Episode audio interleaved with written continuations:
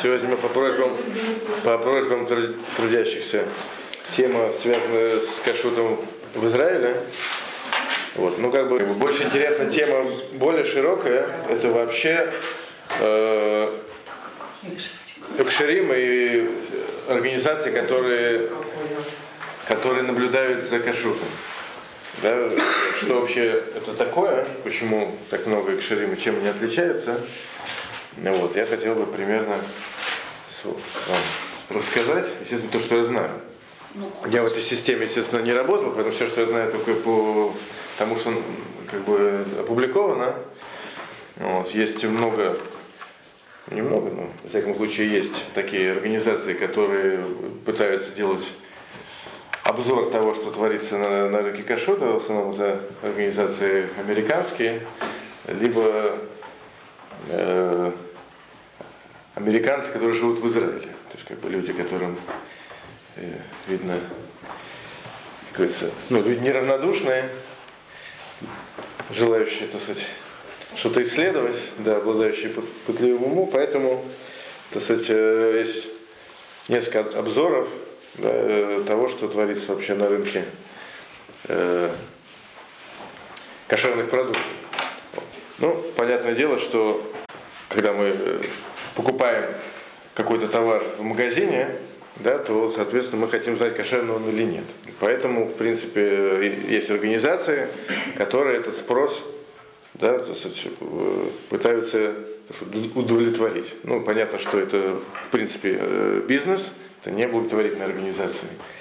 Потому что производителю выгодно, чтобы, если он хочет выходить на рынок кошерных продуктов, выгодно, чтобы, соответственно, Э, его товар покупали. А как мы знаем о том, кошерный товар или нет. Да? Поэтому есть организации, которые специализируются на том, что они проверяют э, производство продуктов да, на то, соответствуют они стандартам э, кошерности или не, не соответствуют. Вот такие, и организации такие, соответственно, ставят как раз такие вот свидетельства, которые называются экшерим которые часто нарисованы на, на этикетках всяких там э, продуктов. Да, понятное дело, что как бы, в принципе, вещь это, кроме Израиля, это вещь э, абсолютно добровольная. Любой, любая фирма может выпускать кошерные продукты, может выпускать некошерные. Вот. Единственное, что производитель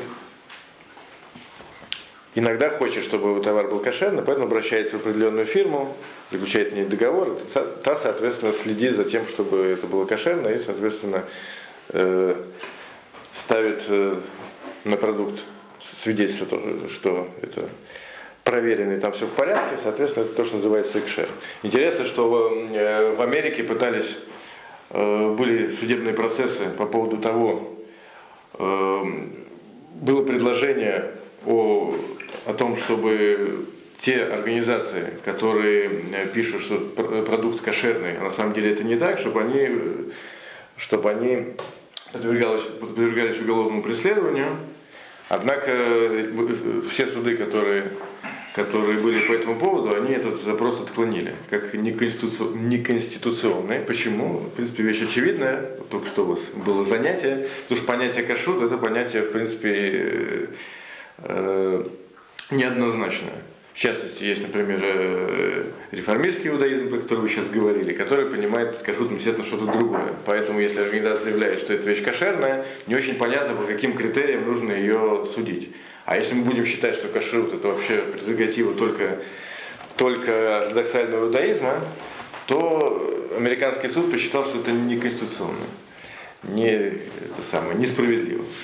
Они же, наверное, под, если подделывают, то они подделывают значки каких-то конкретных... Э... Нет, значки каких-то конкретных, это, это действительно это самое. Это может быть э, неправильно, но писать, что вещь кошерная, а на самом деле она не кошерная, это не, не, не противозаконно.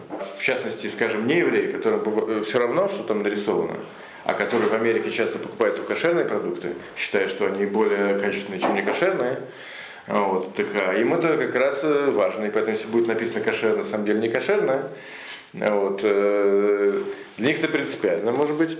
Вот, однако, э, это не противозаконно в Америке. То есть, я не понимаю, почему? Не преступление. Не преступление, совершенно правильно. Единственное, что интересно, что, что в некоторых местах заставляют э, те рестораны, ну, организации, которые заявляют, что они кошерные, писать, что они вкладывают что, в то, что они подразумевают.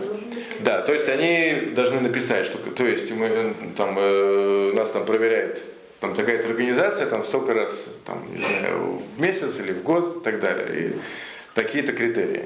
Вот, и тогда, соответственно, можно их преследовать, если это самое, если это неправильно. Но если написано просто кошерно, а на самом деле это как бы не так, это не противозаконно, потому что какая разница, что я подразумеваю. Например, если написано там низкое содержание там, холестерола, что значит низкое? Или написано, да. написано пастеризовано. Что такое пастеризовано? Сколько это градусов? Вот такие вещи, они как бы не это самое, не формализуемые.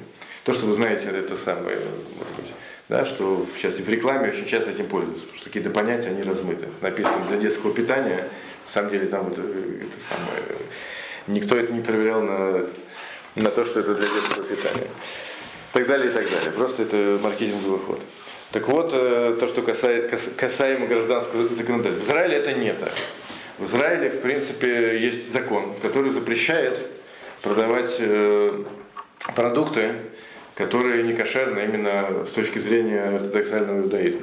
Поэтому, если человек хочет э, продавать продукты на израильском рынке, он обязан э, получить разрешение от израильского равената.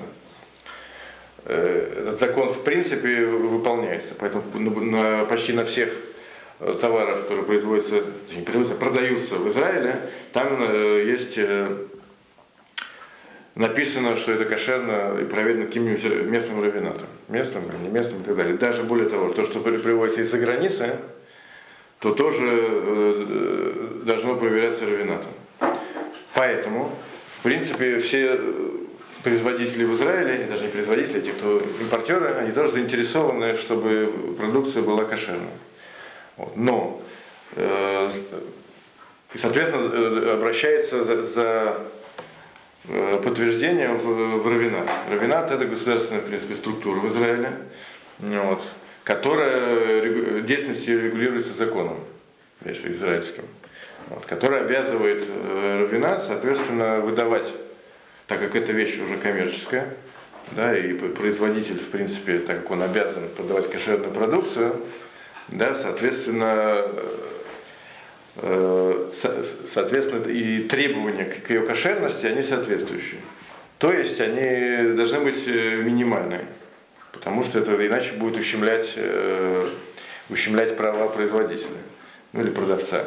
Да, поэтому равинат израильский обязан, обязан э, э, признавать кошерным любую продукцию, которая, э, которая является кошерной хотя бы по, по какому-то мнению. Поэтому то, что мы проходили на наших уроках, везде есть, например, споры, либо есть мнение там одного против всех – поиска, да, равенат обязан признавать, что это кошерно. Потому что иначе с какой радости он э, заявляет, что это не кошерно, да, если мне, скажем, как производителю, все, э, эти споры раввинов, они абсолютно, так сказать, неинтересны. Да, я хочу продавать продукцию. Ты обязан сказать, либо это не кошерно, однозначно, да, либо это, соответственно, кошерно. Вот. Поэтому, поэтому, соответственно, в Израиле есть два как бы два определения кошерности. Есть так называемый кашут рагила, то есть э, обычная кошерность, есть кашут миадрин. Кашут э, как бы миадрин, значит как бы наилучший. Первый рагила. Рагиль это просто. Кашут женского рода просто слово. Вот. А второй миадрин. Миадрин, как вот мы ханукальные свечи зажигаем наилучшим а. образом, так вот то же самое слово. То есть наилучший уровень. Как бы. Меадрин. Да. Слово Адар, Гидур – это э, украшение, прославление. Соответственно, э, в Израиле, если вы видите какой-то значок кашута, там обязательно будет написано, обычно будет написано, что это э, кашут рагила, либо кашут мядрин. Вот. И что это означает? Значит, рагила это означает, что это кошерно хотя бы по какому-то мнению, то есть просто кошерно, то есть здесь нет свинины, нету там однозначно не кошерного. Но там будут, э, соответственно, в всяком случае, могут быть, могут быть, хотя, э, могут быть отступления как бы от общепринятой Аллахи. То есть, понятно, все кулот, то есть все облегчения, которые вообще могут быть, да, они могут спокойно признаваться такими организациями, как кошерные. Ну, например, там Халаф Исраэль и Халавстан, да, это самое. Естественно, если там Халавстан, то все равно это кошерно. Вот. Э, также, э, например, э, например, Бишуль Исраиль, да, это самое, еврейская варка. Да, есть разные стандарты, мы с вами про это проходили. Да, есть те, которые, например, заставляют только Можгеха включить огонь, а есть те, кто заставляют Можгеха еще и поставить кастрюлю на огонь, Потом, э, например, Машгир, он должен быть просто, например, э, еврей, либо еврей, который соблюдает шаббат и, так далее, и так далее. Плюс к этому, например, э, разрешение на использование, например, желатина, которое делается из костей животных, соответственно, некошерных. По многим мнениям такой желатин не кошерный, однако есть мнение, которое признает его кошерным. Так вот, естественно, с точки зрения обычного уровня кашрута, это все будет признаваться кошерным.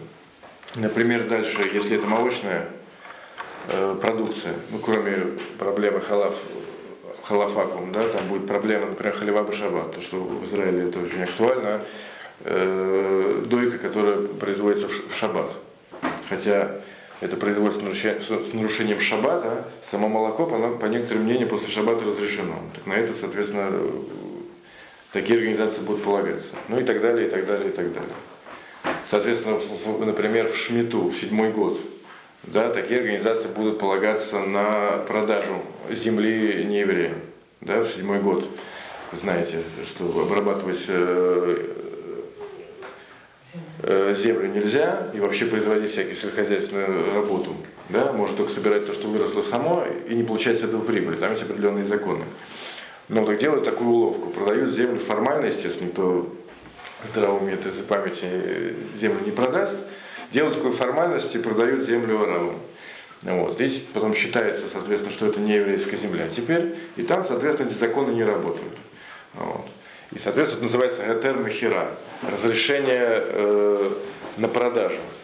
Чтобы эта земля была уже не, не, не еврейской. Если так, то по некоторым мнениям и, кстати, это мне идет на Аллаху, э, Шви, то есть седьмой год, он на эту, э, закон этого, э, законы на землю не распространяется. То есть на нем можно сеять. На можно сеять, жать. И еврей а... опять будет на него сеять. Да, да, да, это все, земля арабская. Теперь Ясно. все, это как, теперь как земля под Петербургом. Mm-hmm. Это целый, целый, целый разговор. Можно это делать или нельзя и так далее. Но во всяком случае есть такое мнение, что да, что да можно. Есть мнение, что можно. Если так, то израильский равенат, на это мнение полагается. Ну, вот. Почему? Потому что, опять же, так как это по некоторым мнениям можно, то полагается. Не на все полагается, но, собственно, это полагается. Вот. Ну и, и так далее, и так далее, и так далее. Поэтому в Израиле очень принято, так скажем, да, не полагаться на, на местный равенат. Да? Опять же, это не, не, не, еще, это не потому, что там проблемы с, с кашутом. Да? Там э, не то, что есть проблемы с кашрутом, там есть проблемы с кашрутом, но нельзя сказать, что это не кошерно. То есть назвать это, например, там, трифой или не кошерным нельзя. Потому что это, в принципе, кошерно. Тот человек, например, который это ест, нельзя сказать, что он нарушает. Нельзя, потому что ему как бы есть на что положиться. Вот. Тем не менее, э, так как еще говорю, это стандарт кашута, который подразумевает очень многие облегчения, которые не приняты, да, то у него, э, на него как бы не полагаться в принципе не, не принято. Это первая проблема. Вторая проблема это с, собственно, с ажгахой, то есть с, с наблюдением за производством. Да, понятное дело, что э, кроме того, что, что организация, которая наблюдать за кашрутом, выдвигает какие-то требования, да, изначально. Плюс к этому она должна смотреть за тем, как это требование соблюдается. Да, естественно, как бы это делается только с помощью мужгихим, с помощью людей, которые наблюдают за процессом э, производства э, на всех стадиях.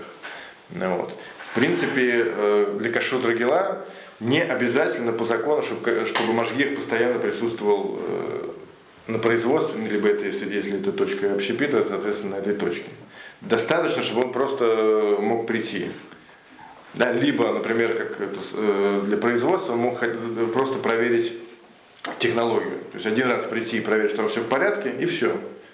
То есть это, то, что там в процессе производства что-то могло поменяться, это уже, в принципе, за это уже никто не отвечает. И, ну, как бы, это тоже, в принципе, легитимно, да, потому что если как, как хазака, если мы изначально считаем какую-то вещь, что она кошерна, то не, мы не обязаны считать обратно, пока у нас нет данных, которые это опровергают.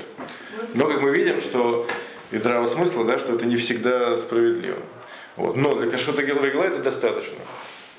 Вот. Поэтому э, здесь это вторая проблема, что кроме того, что требования изначальные, они не самые строгие, плюс э, Машгиах, да, он э, не обязан постоянно находиться на производстве и постоянно следить. Вот, а обязан просто, например, приходить там иногда, либо вообще просто засвидетельствовать технология, она, она в порядке. Это вот э, мне рассказывали, что у нас хлеб, он, э, как делается кошерным, да, приходит в начале года Машгех, зажигает свечку угу. и уходит. Угу. И целый год э, работает. Да? Это. Вот это пример. Это называется, это называется кашут рагила. Естественно, это самое, это не уровень мядры, ну, у нас другого нету, что мы можем делать. Но в Израиле это, как бы есть другое. Поэтому, в принципе, то, что вы сказали, это касается уровня обычного кашута. То есть пришел Машгех, он проверил технологию, сказал, что тут все в порядке. Да? Скорее всего, все будет в порядке и дальше. Да, потому что есть там ГОСТы там, и так далее, и так далее, и все, и ушел.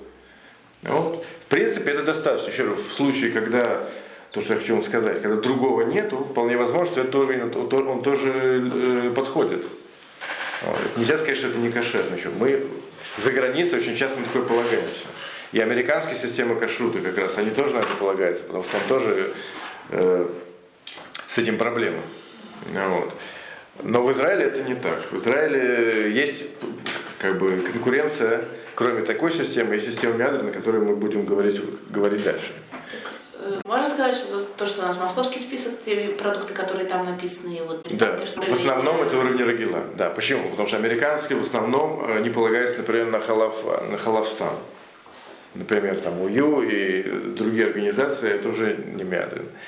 Вот. Немецкий э, кашут точно он, это самое, он относится к этому. Московский, московский список, который уже мне обновлялся сто лет, да, в основном это смесь из того, что они проверили сами, и немецкого списка. Все, что всякие там, все импортные товары, это в основном взято из немецкого списка. То, что свое, то, что они То, что свое, это надо у них узнать. Скорее всего, я не верю, что у них мажгих присутствует на всех производствах всегда. Но... Это регуляр. Потому что даже если у них требования высокие, даже их требования высокие.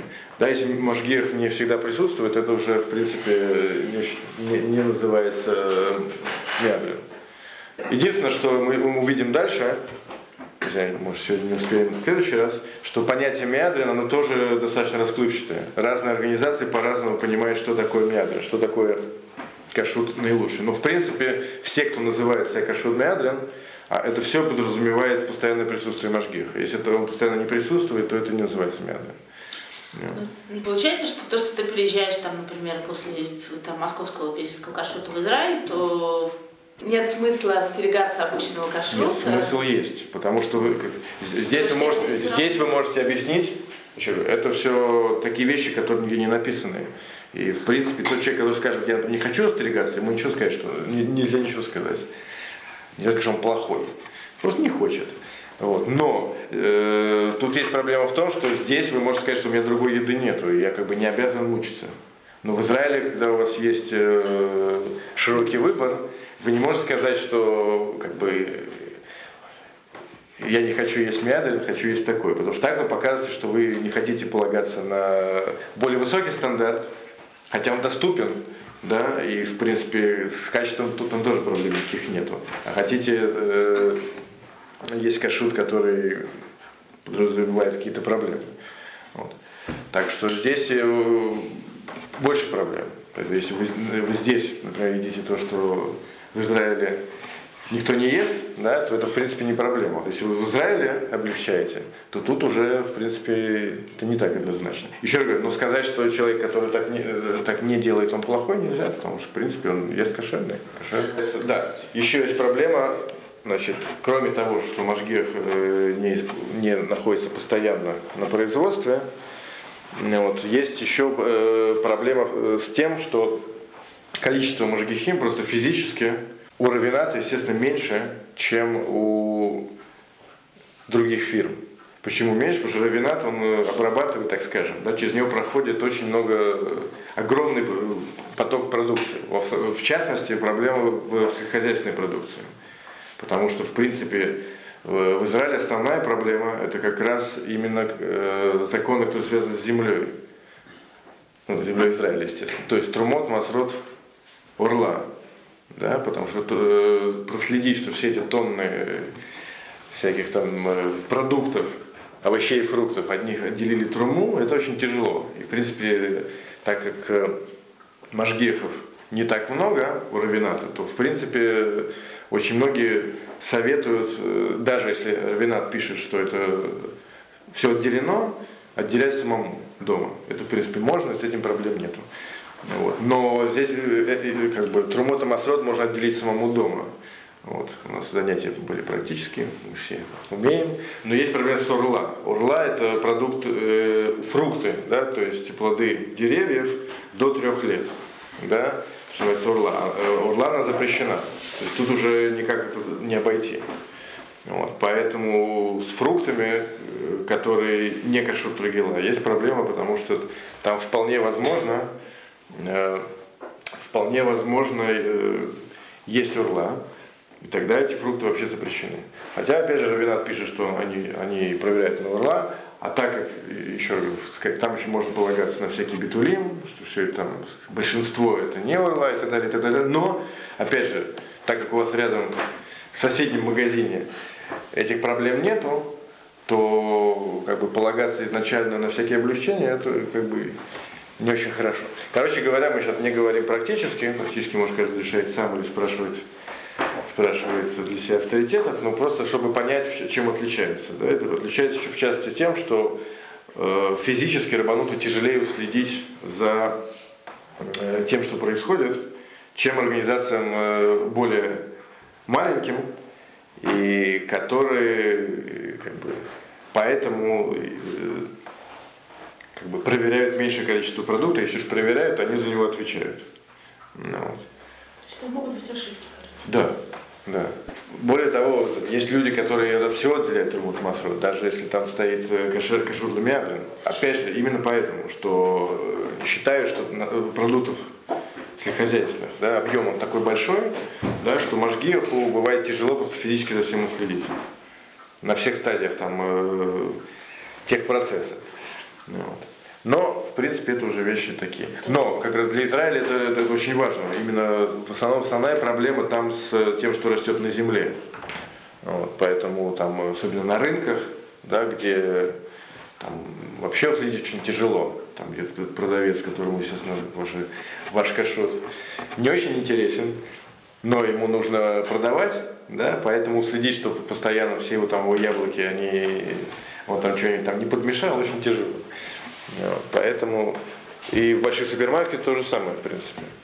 Поэтому тут надо иметь в виду. С мясом. А? С мясом то же самое.